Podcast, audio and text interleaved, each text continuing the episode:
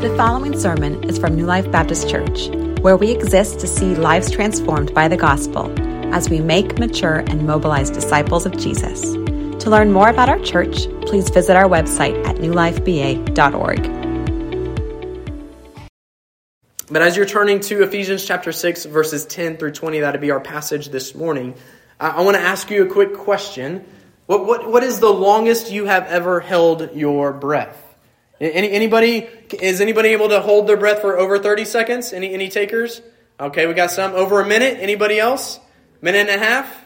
Okay, anybody standing strong still? Uh, Jeremy's giving me the, yeah, maybe fingers. Okay, so about minute and a half is where we are standing.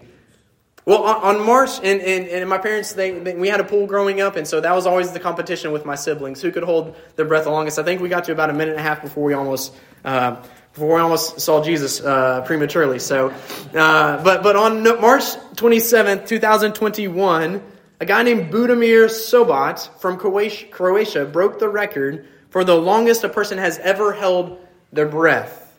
And it was a staggering, get this, 24 minutes and 37 seconds. And he surpassed the previous record by 34 seconds. I mean, think about that. 24 minutes and 37 seconds. Try holding your breath the whole time that I'm going to preach this sermon, and, and, and you'll get close. Uh, some of you are holding me to that 24 minute sermon. Uh, but uh, but John, uh, why, why do I bring that up? John MacArthur, he once said, Prayer is the very spiritual air that the soldier of Christ breathes, and it is the all pervasive strategy in which warfare is fought. It's true, prayer is to be the spiritual air that we breathe as Christians, and yet I fear maybe that some of us in this room, we go about our days holding our spiritual breath. We, we go through life without availing ourselves of the opportunity, opportunity to approach the throne of grace through prayer and the power that is made available, available to us there. Uh, there. There's a lot of conversation, and there have been books that have been written today about the importance of consciously breathing. Uh, one, one of the most immediate benefits of conscious breathing is that it helps to reduce your stress. Taking slow, deep breaths helps to activate the body's relaxation response. It, it reduces the production of cortisol, which is our stress inducer. In, in conscious breathing, it can help to lower our anxiety levels, improve our mood, and enhance overall well being. I'm not going to crack a joke there. Uh, focusing on our breathing can also help focus our, our focus and concentration. It can enhance our emotional regulation. It can help us get better sleep and it has other benefits. Consciously breathing, breathing exercise can help us. And, and one of the main things that I tell my children, either when they're stressed, when they're having an emotional outburst, or when they uh, when they get hurt, what do I tell them? I say, take a deep breath. Take a deep breath. And, and I, I just said those words yesterday to Noah when he fell off his bike. Buddy, buddy, it's okay. Take a deep breath. Well, well this morning, the Lord, through his word, is telling you, in a sense, continually take deep breaths of prayer throughout your day. This is, prayer is the spiritual air that we breathe. This morning, we will see the great importance, the need, and the power that is available to us through prayer. As we learn about when to pray, how to pray, who to pray for, and what we should pray. With that being said, let's go to God's word this morning. Ephesians chapter 6, verses 10 through 20. And our focus this morning will be on verses 18 through 20, but it's, it's a continuation of this entire passage, so we'll read it as a whole. The Apostle Paul, God through the Apostle Paul, says this to us this morning. Finally, be strong in the Lord and in the strength of his might. Put on the whole armor of God that you may be able to stand against the schemes of the devil. For, for we do not wrestle against flesh and blood, but against the rulers, against the authorities, against the cosmic, cosmic powers over this present darkness, against the spiritual forces of evil in the heavenly places. Therefore, take up the whole armor of God, that you may be able to withstand in the evil day, and having done all, to stand firm. Stand, therefore, having fastened on the belt of truth, having put on the breastplate of righteousness, and having put on the shoes of uh, having on put shoes for your feet the readiness given by the gospel of peace. In all circumstances, take up the shield of faith, with which you can extinguish the fiery darts of the enemy. And take up the helmet of salvation, the sword of the Spirit, which is the word of God, praying at all times in the Spirit, with all prayer and supplication. To that end, keep alert with all perseverance, making supplication for all the saints, and also for me, that words may be given to me in opening my mouth boldly to proclaim the mystery of the gospel, for which I am an ambassador in chains, that I may declare it boldly as I ought to speak. This is the word of the Lord. Thanks be to God. Let's pray.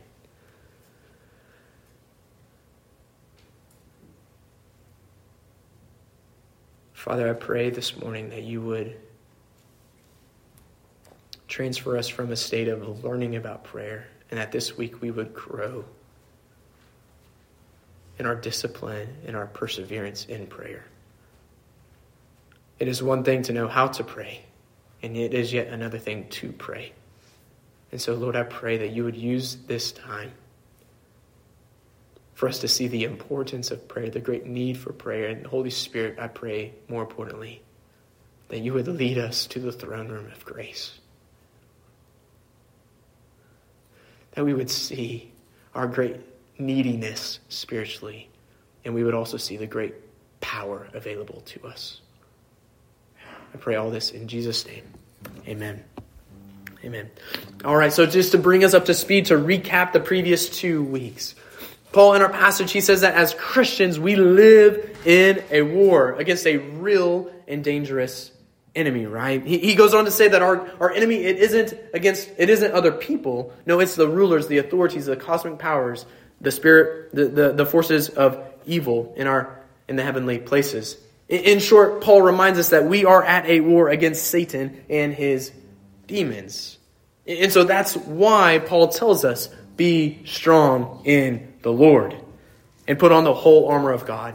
And so if you missed the past couple weeks, be sure to listen to the previous sermons. They will help get you caught up. But we talked about how daily we must put on the whole armor of God so that we can fight, we can wield the Spirit and fight the good fight of faith.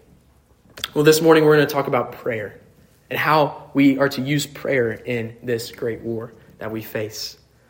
You know, too many times I think we use prayer as a sort of a peacetime intercom. And John Piper talks about this. He, he says we use prayer as a means to call up the butler and ask him to bring us certain comforts for this life.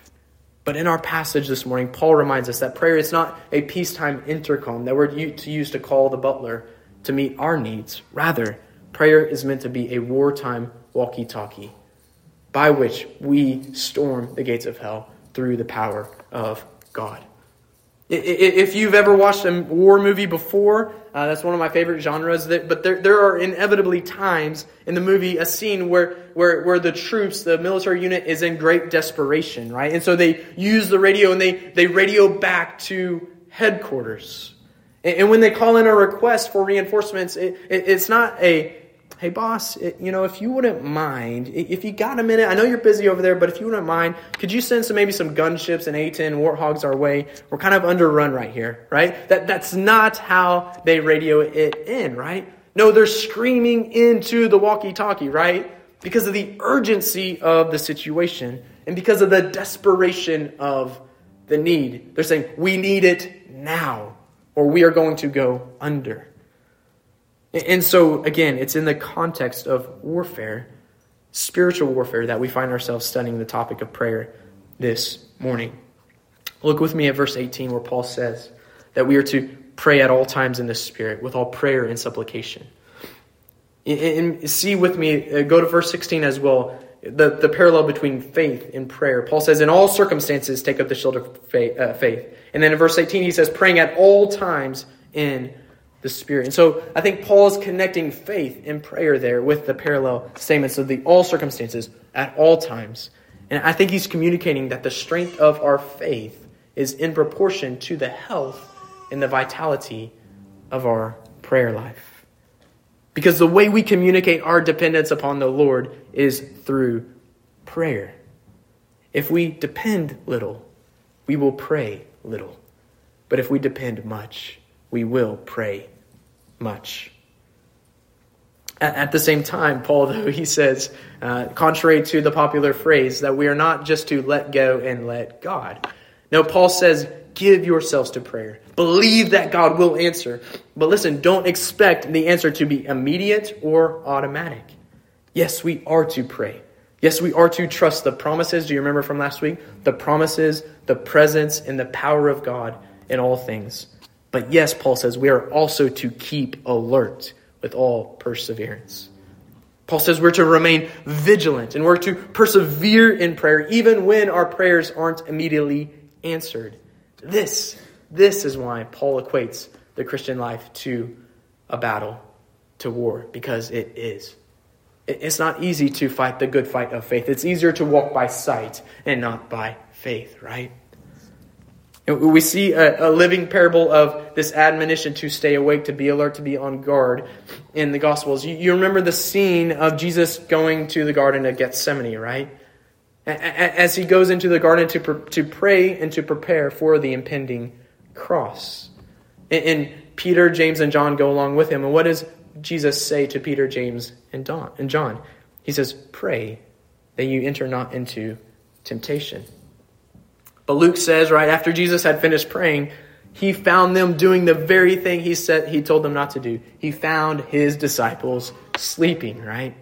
Jesus is in agony looking forward to what when he would endure the almighty wrath of God for the sins of humanity. He the Bible says he's sweating drops of blood, and what are his disciples doing? They're snoozing. They're snoozing as he is sweating drops of blood. And so, before we even continue, I want to ask you this morning, right, right, right now, when it comes to your own prayer life,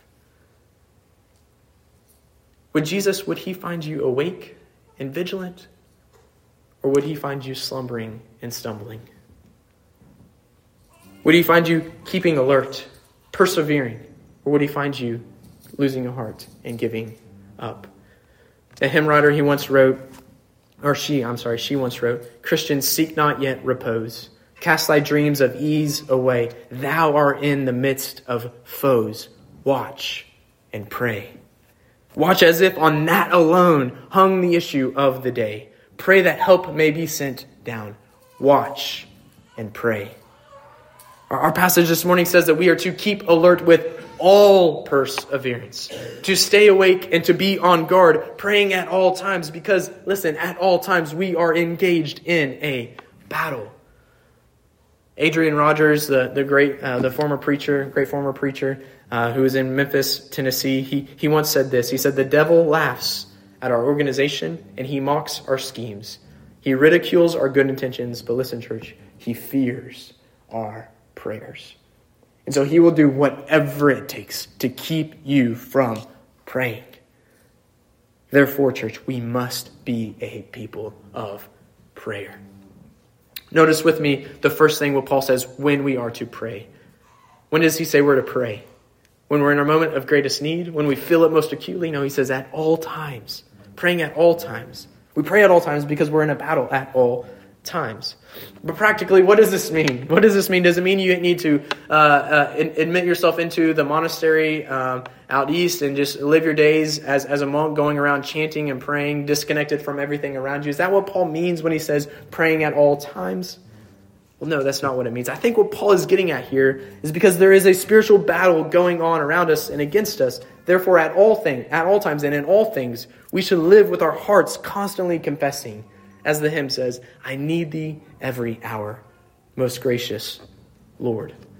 One commentator, he, he put it this way To pray at all times is to live in continual God consciousness, where everything we see and experience becomes a way of prayer, lived in deep awareness of and surrender to our Heavenly Father. To obey this exhortation means that when we are tempted, we hold the temptation before the Lord and ask for His help. When we experience something good and beautiful, we immediately thank God for it.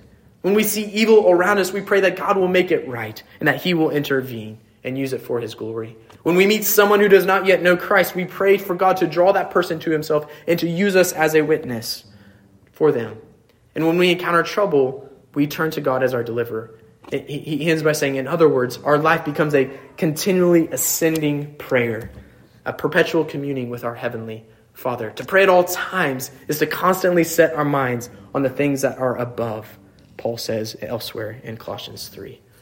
So we are to pray at all times. That means living with an awareness, a consciousness, and a, an alignment, a heart posture to depending upon the Lord in all things that comes our way.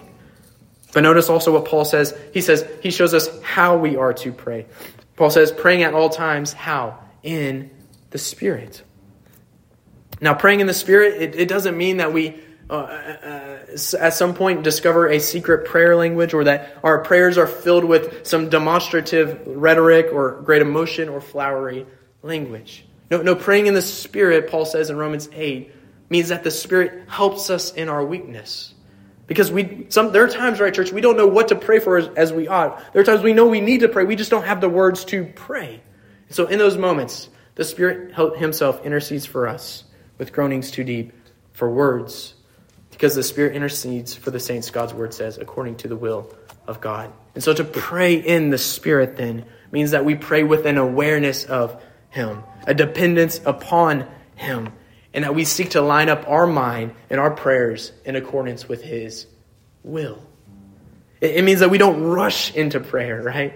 We don't just get through our laundry list and call it done, but that we take a second to still ourselves and to attune ourselves to the power and the presence of the Holy Spirit. Now, now it's difficult maybe to describe with words uh, what, what it's like when this happens. But, but I'm sure many of you have experienced two different kinds of prayer times, right? One kind of prayer time is you walk through your list, you get off your knees, and you just go about your day. But then there are those other times, right? When you are praying and it feels as though you have been transported into the throne room of grace and into the very presence of God. This is what we should seek after in our prayer life to pray, not in our own strength, but to be carried along in prayer by the Holy Spirit into the throne room of grace. That's what it means to pray in the Spirit. We depend even upon the Spirit when we pray. John Bunyan, the, the author of Pilgrim's Progress, he once said, Prayer is a sincere pouring out of our soul to God through Christ in the strength and the help of the Holy Spirit. We are to pray, Paul says, in the Spirit. But notice also who we're to pray for. Who we're to pray for. Paul, he says that we're to make supplication for all the saints in verse 18. And so, how, how many of you are up on your history of the Spanish Civil War?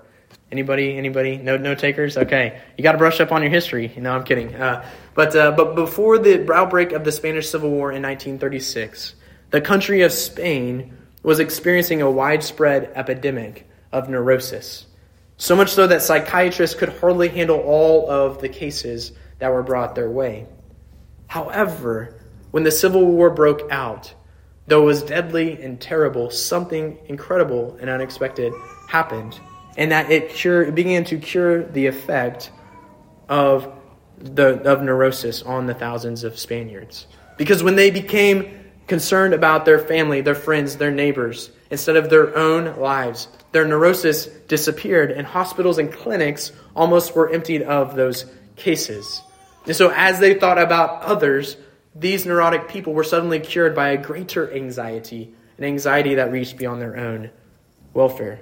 When they became, began to become concerned for the needs and the concerns of others, it helped to, cons- it helped to cure their own anxieties. And so I think many of our own emotional and mental and spiritual woes could be cured if we begin to think about the good and the welfare of others more frequently and more significantly than even our own. And so, I, I, I, in light of that, I ask, who, who would you say maybe your, the predominant subject of your prayer life is? Would you say, man, the, the bulk of my prayers revolve around me or around others? Now, listen, it, it, it's right and it's necessary and it's good that we do pray for ourselves. If we don't pray for ourselves, then we're in fact saying that we don't need God's help, His grace, His power throughout our days. We must pray for ourselves. However, our prayer life shouldn't only be dominated with self as the subject. Rather, Paul says we are to pray for our fellow brothers and sisters in Christ. We're to make supplication for all the saints. You are to pray for your fellow members here at New Life Baptist Church. And so, one thing I want to encourage us as a church is some, a question that should become more normal for, ask, for us to ask one another in conversation is this How can I be praying for you this week? And so, your homework this morning is after the service. A, while I'm preaching, think about an answer to that question, right? Think about a spiritual need that you have in your life. Think about something that you would you want God to work in your heart with. Think about that, have that at the ready. But then secondly, before you leave today, I want to encourage you to find another person and ask them that question. How can I be praying for you this week? And then commit yourself to pray every day for them this week. We, we, we have seen, we don't just want to be hearers of God's word, right? We want to be doers of his word as well. And so we've seen when we're to pray, how we're to pray, who we're to pray for, and then finally Paul shows us this morning what we are to pray. Let's read verses 19 and 20. Paul says, And pray also for me, that words would be given to me in opening my mouth. Excuse me, I'm dealing with a cough uh, this morning. Pray also for me that words would be given to me in opening my mouth boldly to proclaim the mystery of the gospel, for which I am an ambassador in chains, that I may declare it boldly as I ought to speak. Oh, would you look with me what Paul says, the situation he finds himself in? What does he say? He says he's an ambassador in chains, right? Paul here, he's not using some metaphorical language here to paint a word picture for you. No, this was the real situation of his life. As he was writing this letter, he was. excuse me, apologize. Just one second.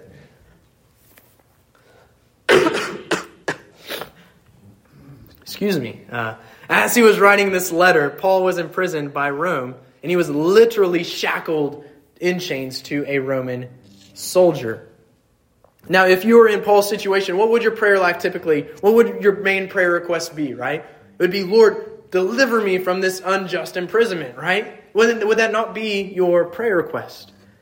But notice how Paul asked the Ephesian church to pray for him. Paul's prayer request, it wasn't, God, deliver me from this situation in suffering.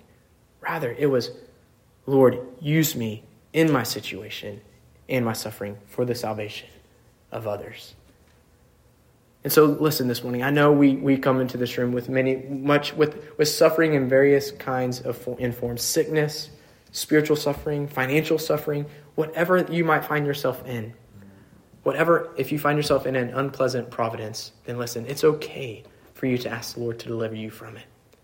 But listen, I also want to encourage you. Let your first prayer be, Father, not, not Father, deliver me from the suffering, but rather, Father, use me most for your glory amid my suffering.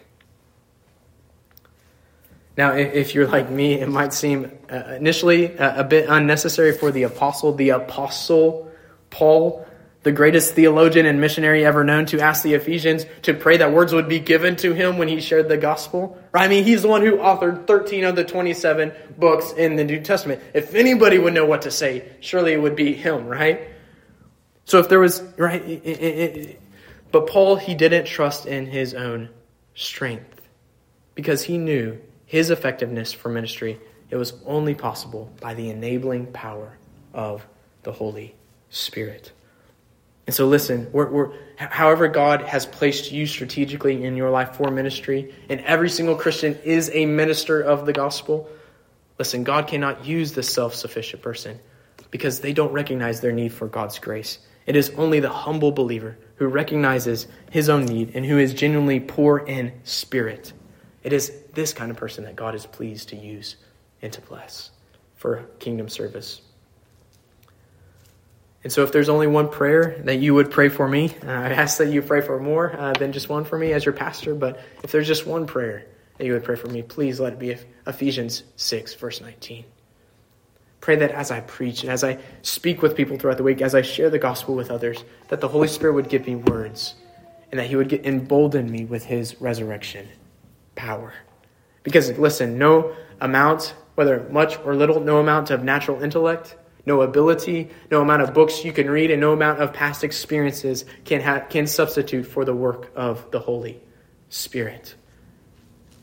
And so I ask you even this morning again, what, who are you depending on? Some of you, the, the prospect of sharing the gospel with someone is an absolutely frightening one.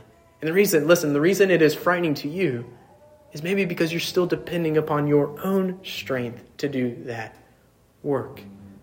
So I want to encourage you trust in the one and look to the one, look to the Holy Spirit who is powerful enough to rob the grave. If the spirit of him who raised Jesus from the dead dwells in you, he who raised Christ Jesus from the dead, Romans 8 11 says, will also give life to your mortal body through his spirit who dwells in you. The power of resurrection resides within you if you are a Christian, a child of the living God. So look to the Holy Spirit for him to empower you in his work. The, the thing that will limit our church, it isn't our size, it's not our demographics, and it isn't the size of our budget. Listen, church, what will limit us in our kingdom influence to be used by God to advance his kingdom, it, it, it's one thing it's a lack of faith in him, demonstrated by a lack of earnest and persistent prayer. The truth remains unless the Lord builds the house church, unless the Lord builds this church, unless the Lord builds the house, those, those who build it labor in vain. And so I ask a question of you Do you have the Spirit of God within you? Do we collectively have the Spirit of God within us? If that answer is yes, then let us continue to bring our five loaves and our two fish to the Lord of glory and see what he will do with that.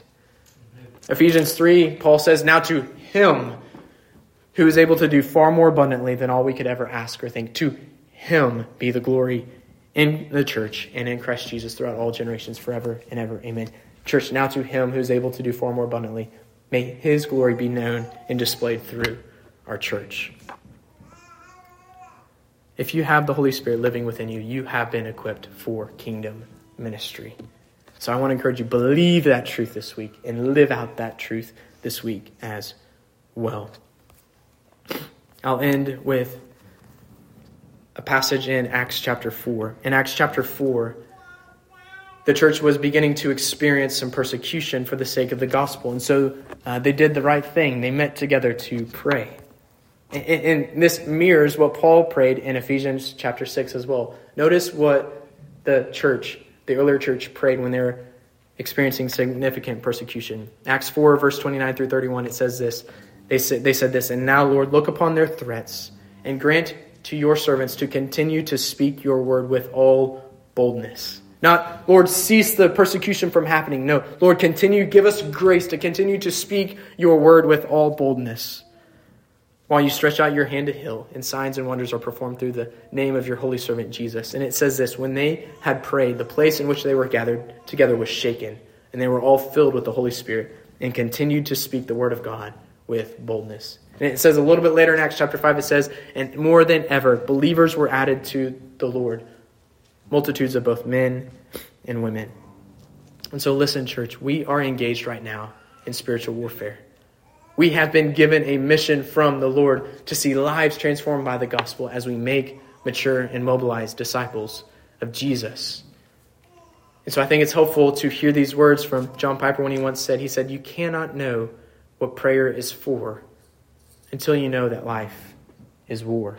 You cannot know what prayer is for. You, can, you cannot feel the weight and the power available to us through prayer until you know that life is war. Let us then pray at all times in the Holy Spirit for one another that words would be given to us in opening our mouth boldly to proclaim the mystery of the gospel this week. Let's pray. Thank you for listening to today's sermon. If you have any questions or if we can serve you in any way, please connect with us at newlifeba.org.